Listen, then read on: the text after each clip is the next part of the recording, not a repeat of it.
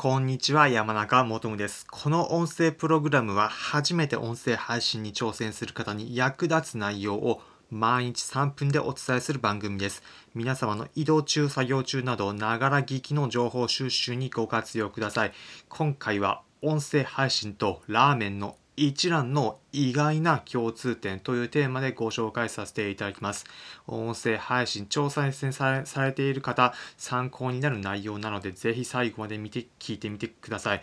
こちら何かというと、結論、顔が見えないシステムを円滑に回していく。こちらがポイントになります。皆様、ラーメンの一覧ご存知でしょうか？行かれたことある方もいれば、行ったことないという方にために簡単に説明すると、ラーメン店入った時に食べる場所が個別のブースのような形式になっているんです。席に座ると左右は敷居に区切られていて味集中システムというもので周りが見えなくなっていてラーメンだけが出てくるというようなシステム作りになっているんです。一般的なラーメン店だと店主の方だったり中で作っている人たちの様子が見えるかと思いますが一覧の場合だとそういったものは一切見えずラーメンもその場で出てきた瞬間だけ相手の方の手などが見えるだけでそれ以外はラーメンに集中できるというシステムなんです。こちら何がポイントなのかというとそうです。作っている人たちの方の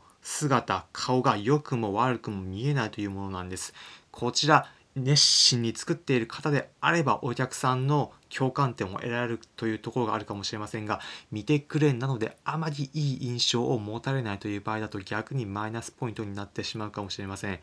ここまで聞いた方勘が鋭い方だったら一つあ、そういえばというふうに思い浮かぶかもしれません。そうです。音声配信も配信している人の顔見てくれ見えないんです。良くも悪くもあるかもしれません。ただ、こちら音声配信であれば逆に見てくれとか、うんとかいうふうに考えている方、朗報なんです。そうです。見た目は全く関係ない分野で皆さん勝負ができるんです。音声配信であれば声で聞くジャンルなので、他の SNS、インスタグラムだったり YouTube など目に見えるものとは関係なく皆様の声で聞いてくれる方たちに届けたいメッセージを届けることができるんです。ラーメン一覧と音声配信の共通点、それは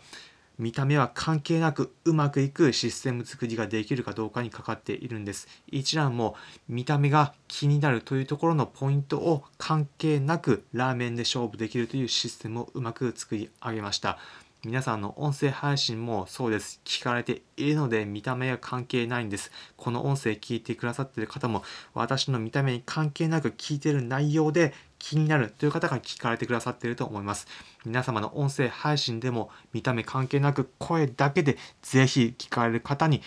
届くような内容、メッセージ作り、これからも挑戦してみてください。ということで今回のまとめです。今回は音声配信とラーメン一覧の共通点というテーマでお話しさせていただきました。結論、見た目ではなくコンテンツのうまくいくシステム作りです。今回の内容、参考になったという方は、いいねの高評価、またこの音声プログラムのフォローのボタンもポチッとお願いいたします。この音声プログラムは初めて音声配信に挑戦する方に役立つ内容を毎日3分でお伝えする番組です。皆様の移動中、作業中などながら聞きの情報収集にご活用ください。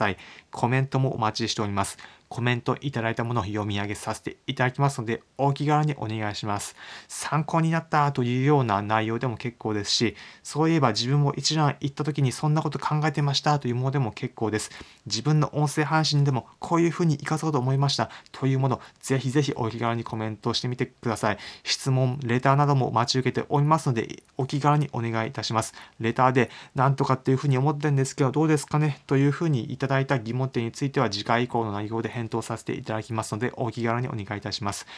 また、こちらの内容、後で自分の音声配信にも活かしたいという方、Twitter に全て音声配信のエッセンスということで取りまとめさせていただいておりますので、そちらご覧いただければ幸いです。Twitter のリンク先説明欄に貼っておくので、そちらから見てみてください。ということで、今回の内容を参考にぜひしてみてください。それでは皆様、良い一日お過ごしください。また次回お会いしましょう。それじゃあ。